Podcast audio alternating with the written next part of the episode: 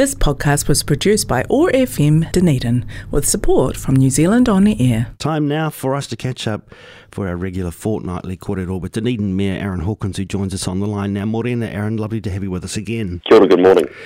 Uh, first off, um, perhaps we should just acknowledge um, the real tragedy that uh, occurred out on the Taieri, and of course the city's been, uh, like other parts of the country, facing some pretty wild weather.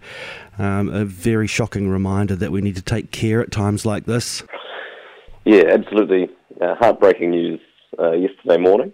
Um, it's it's never the news you want to wake up to, and, and certainly uh, all our thoughts are with the, the whānau and friends of everyone involved in that uh, tragic accident out in the Silver Stream. You um, satisfied that the uh, city's infrastructure is uh, set up well enough to cope with these inundations now? Because it wasn't t- too bad. There was some flooding in some um, discrete parts of the city, but uh, all in all, not too bad. Yeah, the infrastructure uh, largely held up, and, and, and that's always, in these instances, uh, a combination of good planning and good fortune. We can't control how much rain falls and where it falls and, and over what period. But, um, yeah, as you say, some, some localised uh, surface flooding and a few uh, road closures, but by and large, uh, Touchwood hasn't quite stopped raining where I am. Uh, but it does seem to be easing off, and, and we do seem to have uh, come out the, the other side of this without any significant uh, any significant or widespread damage. Yeah, forecasters tell us that we should expect the rain to ease off around about lunchtime today. We might even have a little bit of a, a break in it for a while. Some showers forecast for tomorrow, but hopefully not too heavy. Um, Aaron, I wanted to catch up if we could uh, about uh, one of the uh, hot button topics uh, on the social media at the moment, certainly among the Dunedin music industry, and this was the uh, the, the, news that came through last week uh, about um, the DCC having approved a four story retail office and apartment building in Rattray Street right next to the Crown Hotel that immediately um, alerted uh, those in the music uh, business locally and uh, those who have been watching with interest some of the conversations that have been happening between the arts sector and the Dunedin City Council uh, about um, the potential impacts of these kinds of developments. Obviously, the chief concern with uh, the Crown Hotel being, I guess, the, pretty much the the home of live music in the, the city at the moment. That um, mm-hmm. what potential there might be for um, problems around an apartment complex right next door. You, um, I think the day after that news broke, um, immediately said we can't afford to lose this one, referring to the venue, and that you'd flagged some issues with council staff. Uh, what does that mean? What did you do? So I think what's what's important here is that um, it's not so much that council approved the development to go ahead. Uh, the the the area that area of Rattray Street is zoned as part of the CBD, and and within that zone uh, there are a range of activities uh, that people can undertake, among them uh, residential and and hospitality and retail uh, and uh, and so on. So uh, it it wasn't asking to do anything that wasn't permitted by the by the rules, um, and and that is that is important. The other thing that has changed uh, in the new district plan is that for the first time we have uh, acoustic insulation standards that are set up to avoid what is called reverse sensitivity effects, but essentially just means um, people, you know, stopping people from moving in next to noisy activities and then complaining about the noise. And uh, for, many of us, uh, the memory of um, the demise of Arc Cafe is still uh, all too uh, relevant here, which was a very similar scenario, but uh, done under uh, a different uh, under a different framework. So the, the first thing to do was to to figure out uh, what was being proposed there and, and under and under what rules. And so uh, that will be assessed at the time of building consent. And if that building doesn't meet those standards, uh, then uh, then it won't be granted building consent. It's a separate conversation as to whether or not those standards are adequate, and and and that is one of a, a number of recommendations that's been made uh, in, a, in a planning report commissioned as part of the work we're doing with the live music community, and, and those recommendations uh, will be able to be considered through uh, the next variation of the district plan. That doesn't, uh, they're not retrospective, so it's um, it's certainly something that is worth looking at, but it isn't um, it isn't something uh, that would affect uh, this development. So, and, and, we have we have all sorts of competing um, uh, goals here. We want to encourage people to live in the city centre because it adds to the vibrancy of your city centre and it contributes to catering to a growing population and uh, and, and to our zero carbon goals. But we also don't want to don't want a perverse outcome of that to be uh, shutting down the very things that make a city worth being in, and, and that is always going to be the tension uh, from a from a planning point of view. Uh, so a couple of things. Uh, the um, one of the concerns that's been voiced among many, particularly on the social media channels, has been around the fact that um, this approval was given in a non non as non notifiable. So is that mm. the case that that, that that there was no opportunity for any party to uh, express any opposition or reservations about this approval um, to this point? Yeah, the consent was was non was non notified, and, and the Resource Management Act is a complicated beast, but it is uh, in, in many respects fairly prescriptive about um, how some of these assessments are made and what the and what what it would need to be um, asking to do in order for it to be either uh, limited notified, which is where they ask neighbours essentially um, for for input, or publicly notified, which is where um, you know it's all on for young and old, and anybody can make submission. Uh, and and ultimately, the assessment is uh, based on um, what is being asked for relative to the, the rules that exist. And, and as I said, the what is being proposed here um, isn't counter to the anticipated uses of that part of the city. Uh, and so the, the planners are there, therefore constrained as to how widely you can open up the consent process to uh, public submissions or affected party submissions. It's just to many seems very surprising that uh, this issue about, in fact, some of the conversations that have been happening between council staff and uh, Save Dunedin Live Music, for example, mm. have been around pointing to that very spot right next door to the Crown Hotel as being a potential problem for development later um, and potential um, for the problems that we've experienced and talked about before on this show and others uh, around, for example, the the problems that uh, Dog with Two Tails experienced with uh, and so forth. It was uh, highlighted among those discussions as being that's the hotspot right now. Seems un- unbelievable that, that, that it's non notifiable in that circumstance. I, I, certainly appreciate that it can seem counterintuitive, but I, I don't know what. I mean, it's not going to be a vacant lot forever. Uh, and and that's not the most efficient use of the land either. Yes, but apart- apartments is a different thing, isn't it? It's to, to retail well, and business.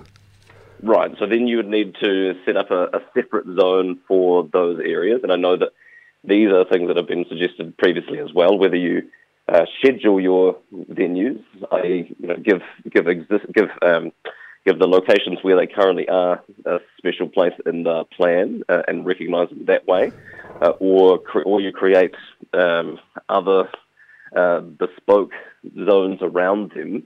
And, and while I appreciate that that may seem like the kind of thing that would fix the current problem, uh, the city isn't preserved in aspect, and you don't want to set up a situation then where people can't set up uh, venues or other noisy activities uh, in other parts of the city centre because you've uh, constrained those sorts of things to being uh, in the areas where they currently exist. And it is always it's always fraught, and, and we know that there's an increasing number of people who, who for whom living in the city centre is an attractive proposition. It's not going to be for, for everyone.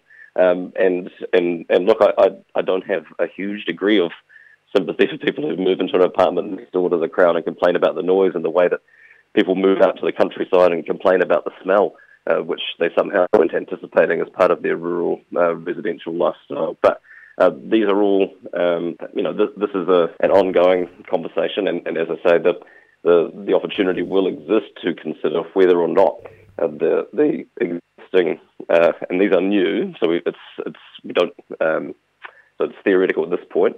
Uh, whether the, the existing acoustic insulation performance standards in the district plan are adequate or not for future development. But they are the ones that will apply to this development. They are the one that the ones that will apply so, to this development. So in essence, we've got to wait let them build, see if there's any problems, because there's nothing can be done in the meantime. Uh, I mean, it will be up to the developer to, to adhere to whatever existing standards there are. Totally uh, free I suppose, to improve upon those standards if they wish to. But if they don't, they follow the, the minimum standards that are there. We then just have to wait to see whether the complaints follow. Uh, this, that's certainly a fair assessment of the of the planning options, but that isn't to say that there aren't uh, other avenues that council could pursue.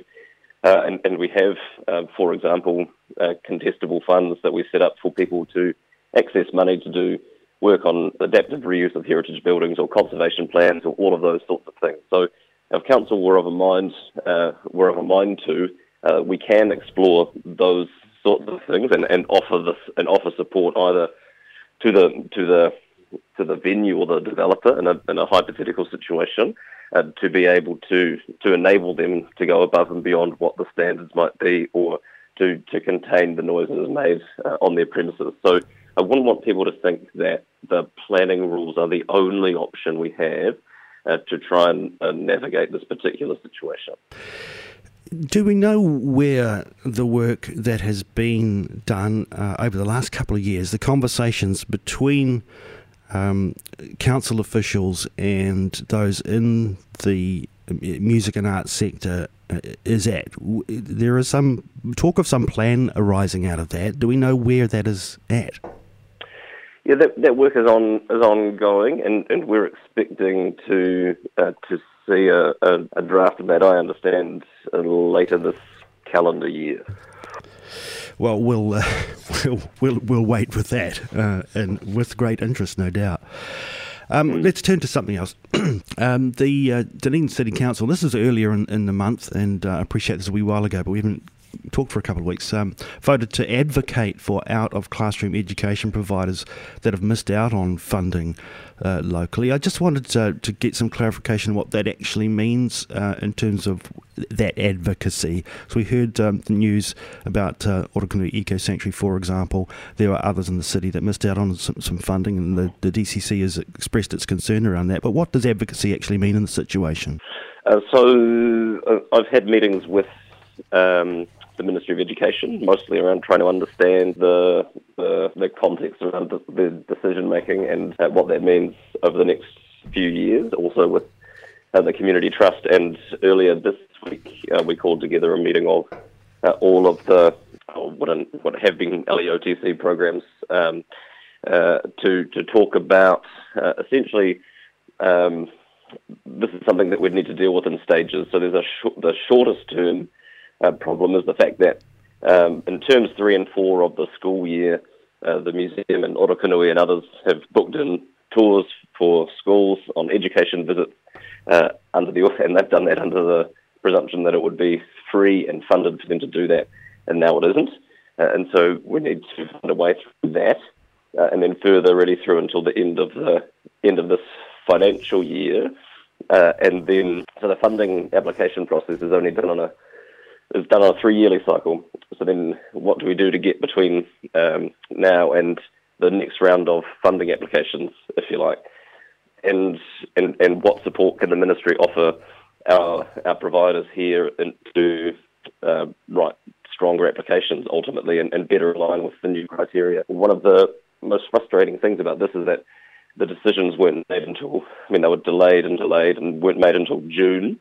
Uh, and took effect in July, uh, and that didn't buy us a lot of time. So had they been made even in March, which was the earlier uh, deadline, then a council could have considered uh, to what degree we were prepared to support these programs in the short term. Um, but at the, so at the moment, they're, they're doing uh, working collectively to figure out uh, what, um, down to brass tacks, what the need is financially in order to maintain uh, the services as they've currently been uh, through until the end of this calendar year and through until June. Uh, and then it's a conversation with uh, the community trust and other funders as to where that money um, might come from because I've been around the Ministry of Education long enough to know that trying to get them to reverse the decision is a is a futile effort. It's it's going to be the the city that uh, that solves this uh, if anyone does in the short term. And those were really constructive uh, conversations, and, and it's certainly something that we need to resolve sooner rather than later. Just finally, Aaron, um, the Dunedin City Council's Planning and Environment Committee last week backed a draft program designed to enable South Dunedin to adapt to climate change in a way that is robust, transparent, and inclusive. And uh, you've talked about uh, uh, us being um, careful to consider what role central government might play in that. Do you want to talk a little bit more about that? So the South Dunedin Future Program is a, a joint uh, piece of work that we're doing with the regional council, and the the output of that will be a, an, a climate adaptation plan for South Dunedin, uh, and that work has already been um, underway. The St Clair St Kilda Coastal Plan is part of that. Uh, a lot of uh, a lot of work has already uh, has already been started. Um, pulls it all together in a coherent um, uh, in a coherent program and sets out a, a timeline for for the the various um, for the various decisions to be made. Uh, and and like the St Clair St Kilda Coastal Plan, I think the success of that uh, will come down to uh, the way we're able to engage with our community and, and build the plan around their uh, values and aspirations uh, and, and what they want to see happen in, in that part of the of the city. Uh, and and it always comes up in these discussions, you know, what is the role for central government, and, and often that's code for who's going to pay for it. Um, but but I think we've got to be careful to to maintain our own autonomy in the in the planning sense, uh, and then take the vision that our community has to central government and others, uh, and and see how they can uh, how they can uh, help support that. Because I, I think once you uh, cede some of that control to to other parties, then you are at the mercy of, and particularly in, in central government terms, this is a project that's looking out over decades.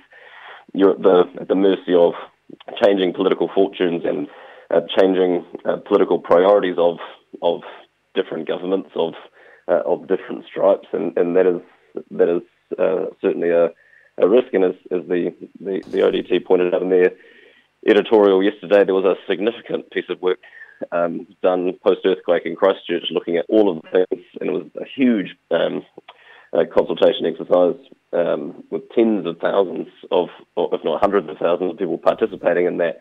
They came up with a plan for what the city wanted to do, and then government came in and said, "No, you have a stadium and a convention centre, thanks." And that is what we're trying to avoid. It's a different context, but it's it's this it's the sort of thing that uh, we can avoid if we manage to uh, control of the the work as as as much as we can. So we can expect um, a good deal of community consultation over coming years.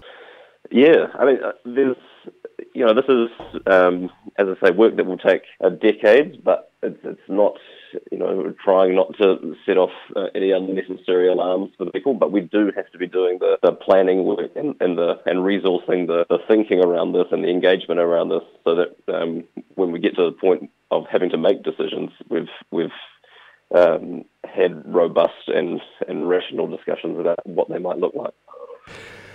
Dunedin Mayor Aaron Hawkins, always appreciate your willingness to join us here on OAR FM's Awesome Morning Show and talk through the issues of the day. Thanks for joining us again. We look forward to catching up again in a couple of weeks. Thank you.